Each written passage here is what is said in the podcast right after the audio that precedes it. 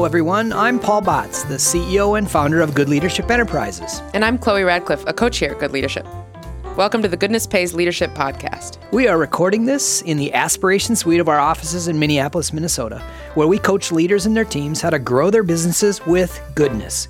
In short, our team coaches your team through the transition to the next level of performance.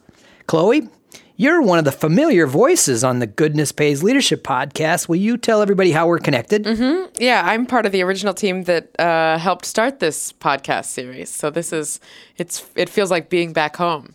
Yeah, we've come a long way since then. We've actually got the sound right thanks to our friend Ian over here.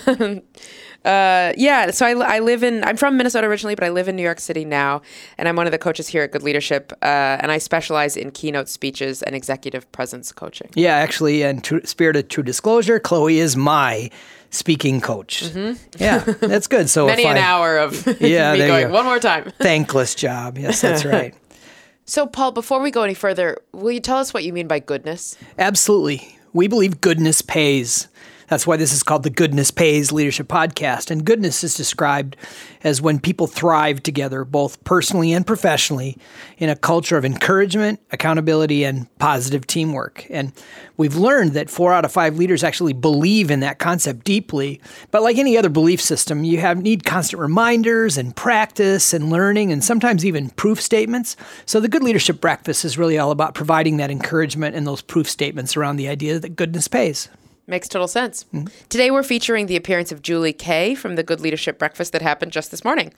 It's a monthly leadership development event that Paul started in 2009, and today was a great one. Yeah, I really agree. Um, Julie brought a very interesting perspective on a really, really big uh, global problem, obviously, global warming and the environment. And she's just a really good, nice person and brought really cool energy. Yeah, yeah. She's sh- sharp as a whip, and she's so, is that? Sharp as a tack, smart yeah. as a whip, whatever. She's yeah. brilliant. Yeah, and she says and, the speech coach. I know, I know. I'm like, oh, where, where, where, where are my words?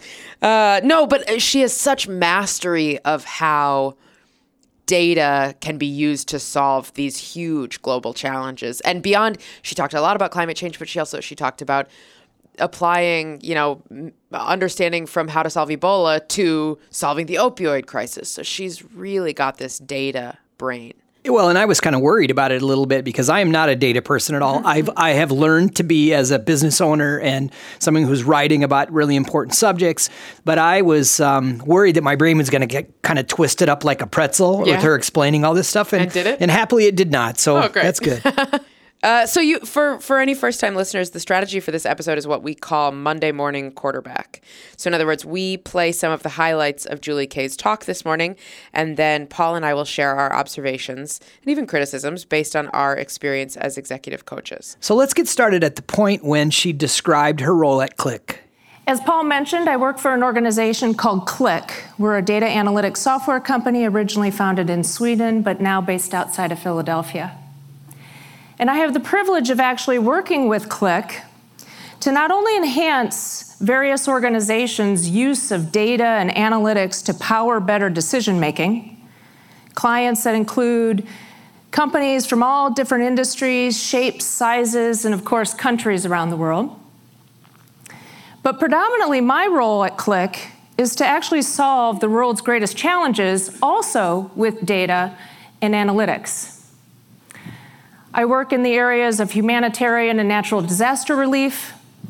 We have several partners that are working in the Middle East to uh, help with the Syrian refugee crisis.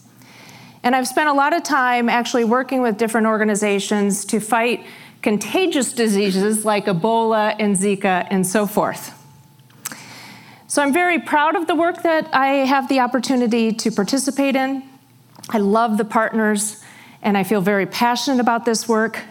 But let's just say conversations around these topics aren't exactly the most fun at parties.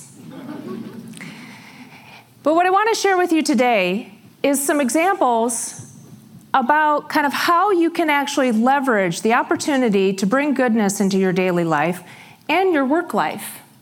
And you don't have to have a role like I do. You can actually do it within any department or organization that you might work in within your own company. And or there are ways that you can get involved in your community to actually also work towards a more sustainable, equitable, and exciting future for all. Okay, so she starts right off the bat talking about Zika and world conservation and partnering with the UN and all these big, huge concepts. And I'm wondering, how in the world is she going to cover all this and shape a story for us in 18 minutes? It's it just every time I spend time in her presence, I'm overwhelmed at just the enormity of what she's working on. I know, and, and to me, it's absolutely how you know how do we cover all of this in 18 minutes? But not only that, it's how do you do all of that for one job? How is how is one career? Not it's not even a career. What, literally one job saying, "All right, we're gonna tackle climate change and the opioid crisis and water and."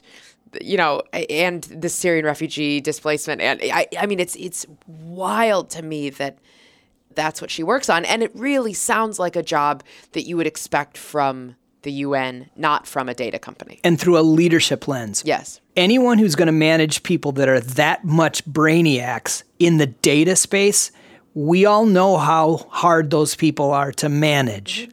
She's a very unique person in the fact that she brings the ability to keep up with them intellectually, mm-hmm. but also the ability to get all those people working together to tackle big stuff like, you know, Zika and clean water across the globe. Mm-hmm. So what made her part of her speech really fun is that she's also got this really cute, whimsical style. And I, was, I really appreciated the fact she was willing to tell us a little bit about how she grew up and reveal some of her goals as a girl. So let's go yeah, listen to that right that? here.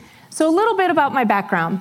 As I mentioned, I grew up in Iowa, in a very small town about 60 miles south of Rochester, Minnesota. So, Rochester and Mayo Clinic were actually very predominant, actually, in conversations in this area in which I grew up. But I grew up with some dreams. I grew up with the dream of firstly becoming a Dallas Cowboy cheerleader. and then my friends and I, after doing a few years in Dallas, we were going to actually go and become directors on cruise ships, similar to Julie on Love Boat. And then finally, after a couple of years doing that, we were going to travel to New York City and we were going to live in the Big Apple. And we were going to do all kinds of exciting things. What we were going to do for work we had no idea, but th- those were our dreams, right? And I'm a big believer, actually, that yes, there are some folks out there that dreamed of becoming kind of professional baseball players who are doing that. But there's also a lot of us who had these dreams growing up that if you actually tap into some of the kind of the elements of those dreams, you might find that you have the opportunity and or are already actually bringing those dreams into your current reality.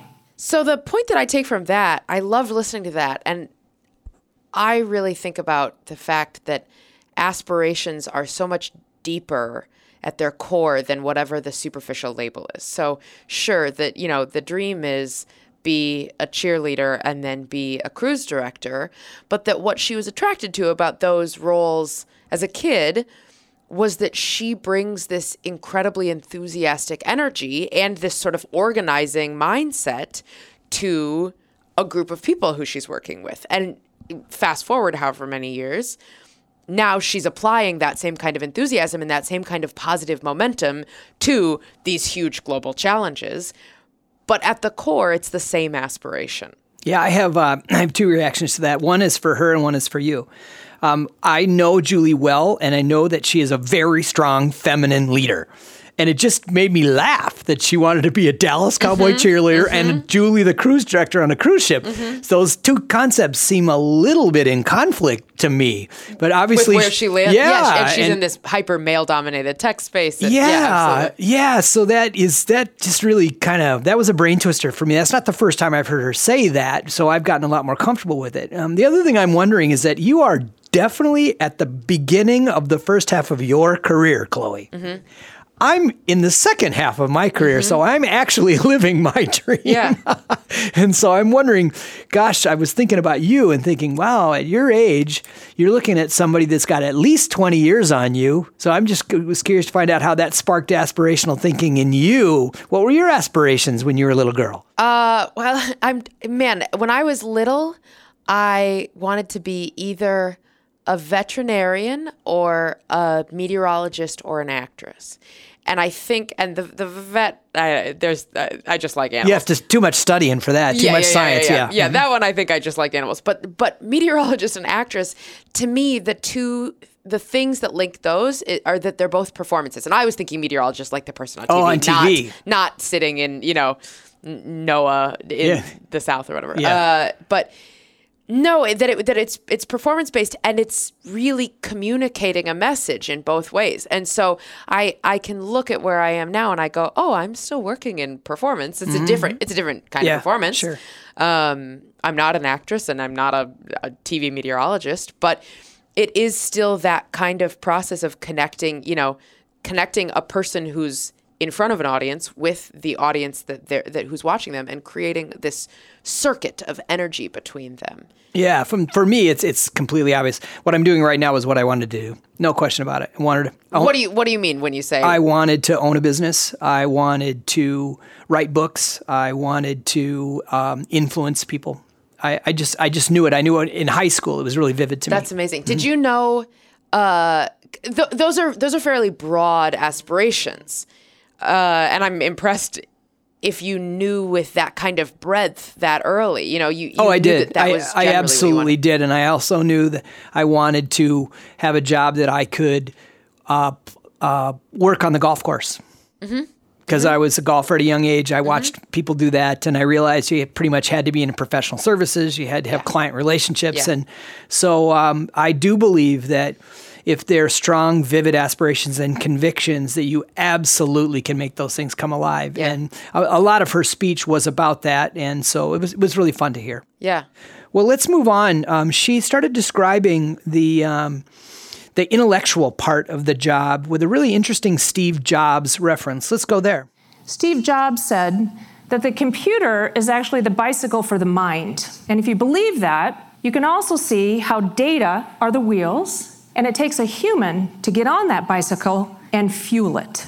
So, some of the things that we're working on now here in the great state of Minnesota, the environment and your lakes and all of that beauty that surrounds us is vitally important, not only to the young people in the community, but all ages, actually. We seek a great deal of enjoyment from that. And even though as we look around, you might see lakes that are full of water and beauty in the nature and the environments around our parks, there are actually some issues with regards to water conservation and water scarcity.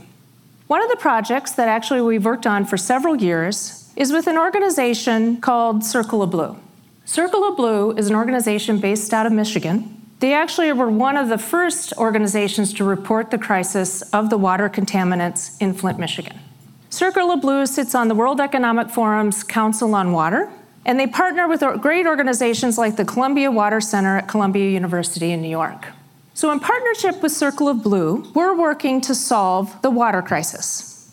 The crisis that we might not see every day, but that actually exists within our country as well as in several other countries around the world. How are we doing that? So, with Circle of Blue, we've identified public data sets that exist and have existed for several years, existed for several years. As an example, the US Geological Society takes measurements of groundwater and surface water, and they make this data available on their public facing website through an initiative obviously supported by our federal government on data.gov. But they have this data available in terms of how much water actually exists within our aquifers, within our lakes, within our rivers, and our streams. The US Department of Agriculture takes measurements with regards to how that water is actually used, whether it's used for agriculture or commercial purposes, by crop, by county. They have a whole wealth of data with regards to how are actually these water resources being used. That exists in another set of data. And now the Environmental Protection Agency has data with regards to contaminants. How safe is that water? Can we drink it, right? Can we use it for various purposes? So, as all of these data sets have grown and been accumulated over time, they also exist in silos. And it takes hours and sometimes days and weeks for researchers, private organizations, and organizations like Circle of Blue, who want to actually promote the conservation of water and how we leverage this important resource, to get access to that data, to use it to make better decisions on how we conserve that resource going forward. So, in partnership with Circle of Blue and the Columbia Water Center, we created an app. We can technically very easily pull these different data sets together, and we layered them one on top of the other. And provide now this portal to this very powerful set of data to all the very important decision makers who need to actually kind of determine the various rights that companies have to access to the well water data that exists, as well as how we protect our surface water resources from various contaminants, avoiding, obviously, the next Flint, Michigan. So, a very powerful project that many people don't necessarily even know or kind of even have heard about, but yet through the power of data and technology, fueled by the human spirit, we now have at our fingertips these tools available to conserve this very precious resource. Okay, so it's obviously difficult to articulate how to stream all of these different data sets together. I loved when she talked about collecting them and layering on top one after another. I mean, I am not a data guy. It wasn't until people started referring to me as a thought leader around my craft that I th- thought to myself, wow, I need to start appreciating data, learn how to do research, and learn how to find patterns that's critical to what I do. But I do it on such a micro scale compared to what she's talking about. What was your reaction when she was talking about how all this stuff kind of flows together with the help of Qlik? Well, what it got me thinking about was the fact that within one organization, within one company or one department or whatever, frequently there are programs that do exactly what she's describing, but they're doing it with what we think of as business data. Mm-hmm. So there is a system that mm-hmm. inputs widgets here and mm-hmm. deliveries here, whatever, and you and it analyzes all of that. But we rarely what Qlik is doing is taking those capabilities and applying it to systems that we don't typically think of saying oh open up a program and analyze the you know the financial output whatever uh, and and i think that that is the core that is the best version of philanthropic action or, or of community based action where you use what you are really good at to help a community in a way that they need, right? Mm-hmm. It's like if I could help somebody, I'm good at writing and coaching. Mm-hmm. So if I could help somebody by writing and coaching, mm-hmm that's my that's my best version of giving back. Yeah. Well, what's fascinating about her is that she was so into her subject that she forgot to tell people in the audience that her job, she gives all this stuff away for free. Yeah. yeah. She's in charge of qlik.org, yeah. which is the nonprofit corporate social responsibility arm of Qlik. And yeah. everything she's talking about here, folks, all of it, they give away for free. Yeah. And to me, that's not a detail. she was just so excited about her subject, she uh, she forgot to say it. Mm-hmm. I will say one more thing about this. I was looking around the room while she was talking about how this data thing works, and the audience was polarized. There were groups of people who are nodding politely, and then there was these people that were super intensely into it. And afterwards, a woman walked up to me and she goes, "I can't believe she mentioned data.gov. That's like my favorite website ever. I just a data geek. I love it." And I looked yeah, at her like, "Really? How yeah. could that be true?" Yeah. So I guess those people are out there, Chloe. Yeah. Yeah. Well, um, she did give us a very simple analogy about how businesses can make the behavior change from being less bad to actually changing their mm-hmm. behavior as it relates to the environment. I think we should go there next. Yeah, before we go there, actually, let me describe the stage for, yeah, for listeners. So, on stage, she had props on both stools that were on stage. On one stool, she had uh, a plastic water bottle and a coffee cup, like a paper coffee cup from Starbucks. Mm-hmm. And then on the other stool, she had a reusable metal water bottle and a reusable ceramic coffee mug. Yeah, good. Thanks for the setup.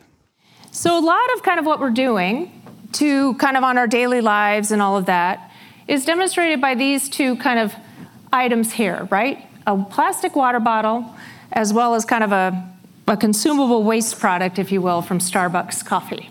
And there's a lot of goodness in this. There's a lot of talk about recycling and plastic pollution, and as well as kind of reducing our reliance on consumables.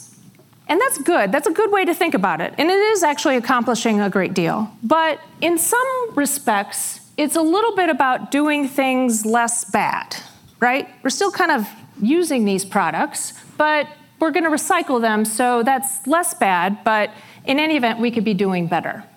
And that's somewhat what the private industry actually is doing. How can we reduce our carbon emissions? How can we be doing things less bad, right?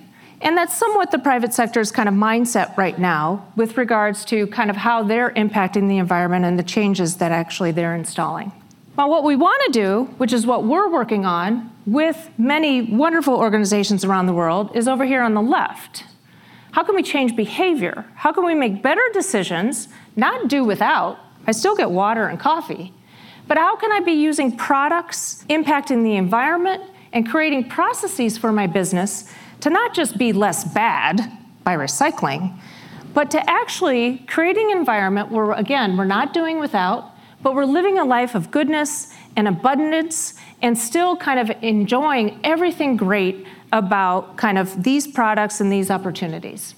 So, what Qlik is doing is we've partnered and we're creating kind of some applications, if you will, some tools that sit right in the middle between this UN scary, complicated science of what they're telling everyone to do and the business decisions that private sector companies and people within our companies actually make every single day. So, here's an example. The UN actually, their entire ecosystem, they're reporting their impact on the environment. And usually in a way that's kind of tied to this thing called GHG emissions or CO2, right? We got to reduce CO2 to reduce global warming. 40% of the United Nations ecosystem and their impact on the environment comes from flying, from their people getting on airplanes. So if they can reduce that impact on the environment from flying, they literally can reduce their impact by 40%. That's a huge number. And it's not unlike a lot of companies today. A lot of our companies actually fly around and fly around too much. But we don't necessarily have to say we have to stop having meetings. And we don't have to say that we're going to stop flying. There are just better ways to do it.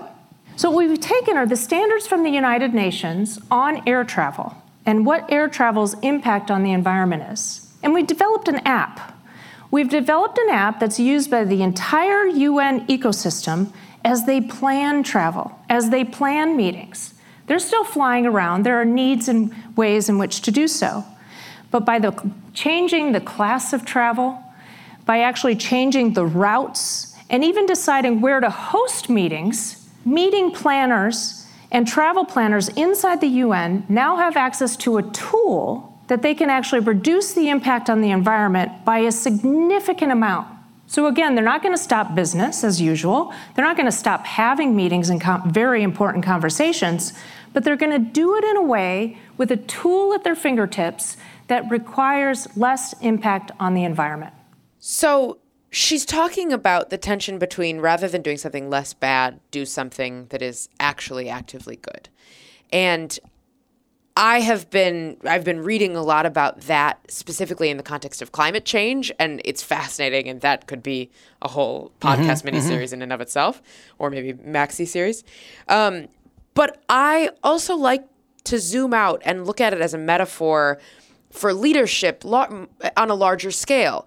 How can you do something? Are, are you choosing to do something that is a little less bad? Is it a band aid fix? Or are you actually actively pivoting, even though that pivot takes work?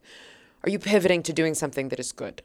And I think getting executives to make a decision to change the class in which they're flying because it's better for the environment is a transformational idea. Mm-hmm. And I believe in other conversations I've had with her, they actually have cut their travel down significantly. Mm-hmm. They're meeting in different places in the globe that are easier for lots of people to get to. Mm-hmm. They are having more teleconferences and mm-hmm. they've really zeroed in their travel to making sure that the personal experience in the country is uh, enhancing their understanding and their ability to lead mm-hmm. instead of just making a trip that the organization will pay for. Right. That's big stuff. Yep. And I appreciated the clarity and the simplicity of the water bottle in the cup and the permanent water bottle in the, the ceramic cup. Um, we all understand that for crying out loud. Uh, just the other day, I was unpacking some new shirts, and I had four of them. And as I hung them up on the hanger, I turned back and looked at my bed and I saw this mountain of stuff that was not recyclable, mm-hmm on there that was the packaging from this and my my stomach got a little like tightened up and I was like, mm-hmm. "Wow, look at all this stuff I'm going to throw in the mm-hmm. just because I got some new shirts." And it it's easy to not even think about that. I it's, know, and it just really it, it kind of haunted me for the rest of the day and I I do think that we need to we need transformational thinking in this area. Yep. I honestly don't care at all about all that stuff that was around the shirt, but I'm also not sure how I would do it any other way. So we've got lots of things we have to think about in that area.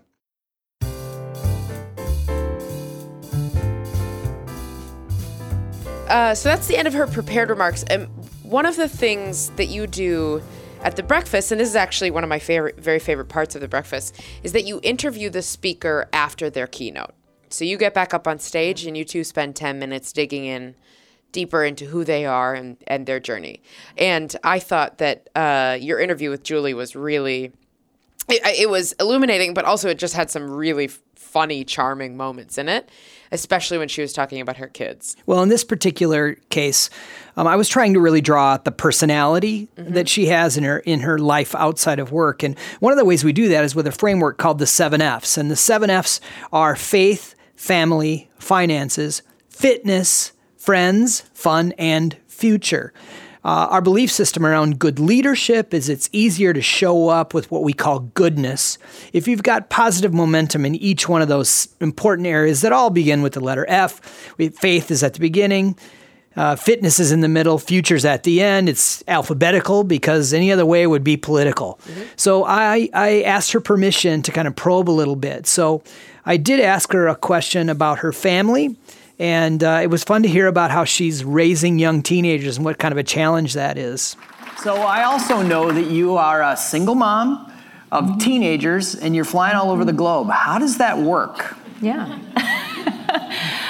and it's interesting actually because um, there are probably lots of folks actually that have teenagers here in the room, but I, I feel like it somewhat keeps me grounded, quite honestly.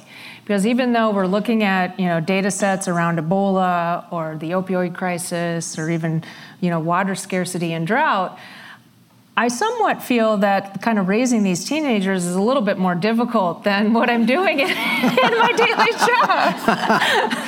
no joke, right? I have one who's at college at the University of Pennsylvania, and I have a daughter um, who's a senior going through all that college application stress, and then I have a 13 year old son who is uh, growing just at astronomical rates.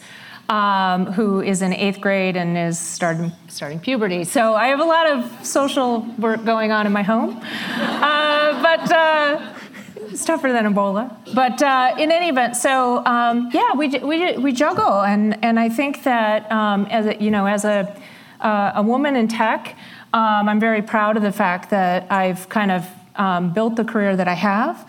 Um, I am very much driven by a sustainable future, as you heard, um, for our children. And it's, you know, I see those faces, and that's what really inspires me to actually get out there and want to do more. So a lot of juggling, but in any event, it is uh, what inspires me as well okay, one thing that all these speakers have in common is one way talk about their families. They just they they come to life in ways that are really magnetic, and so I, I always really appreciate asking those questions. And you just obviously she was very funny about talking about teenage teenage kids. Yeah, yeah, being harder than Ebola. No, I think, and I think it's such a critical part of the blending of the seven F's that you talk about so much that it's not, you know, it's not just business. It's not just being an executive who leads a team, it's your whole life. Everything is a part of it. And her three kids absolutely have an impact on the work she does. And the work she does absolutely has an impact on the kids. And I can imagine they have zero patience for listening to stories about, yeah, right. Uh, about her work. So there was one other question I asked her. So let's just jump right into that. Well, let's talk about fun. So you're juggling a lot of things. What what is the source of fun in your life? I the greatest source of fun for me are obviously kind of spending time with my my kids and seeing them grow into healthy, young, exciting kind of adults. Um, I visited my son in Philadelphia on campus just on Sunday, and had the opportunity to see his his room in his frat house. Back to Ebola, and uh, you know, I'd rather stare at numbers than see that again. But um, uh, yeah, so just spending time with my kids and just kind of enjoying uh, who they are and who they're becoming, um, and uh, kind of experiencing that is is really my greatest source of fun. And I, I, love what I do, and so it's it's I'm just a very lucky, blessed person to be able to have it all converge into what I feel is kind of my my whole life, if you will. Yeah, we call that blending. Yeah, blend it blends together. Okay, so there's been a lot of things that we've heard from her. Let's just jump right to uh, our signature, the Carpe Diem moment. What, what's the actionable insight that you learned from Julie that you want to take forward in your life, Chloe? To me, it's when she was talking about how the aspirations that you have when you're young, in whatever form they are, the core of those aspirations usually lace through what you end up doing in your life. And I, you're right, I am at the beginning of my career.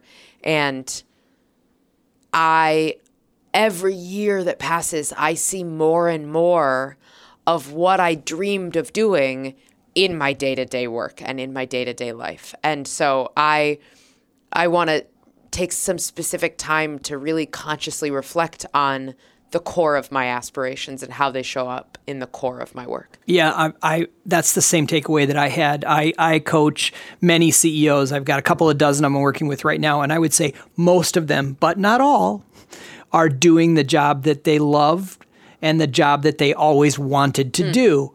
And I have a phrase that I use, and that is the the one who is pursuing her dreams and her visions will never be angry or depressed. Mm. And I really believe that. You are much more resilient and you can handle all the things that life throws. In her case, single mom, global job, uh, dealing with all these brainiacs on, on issues that most of us can't even comprehend how to solve them. I think that if you're in your sweet spot, you can be resilient and you can handle life in ways that uh, other people can't. Mm-hmm. So that's my takeaway.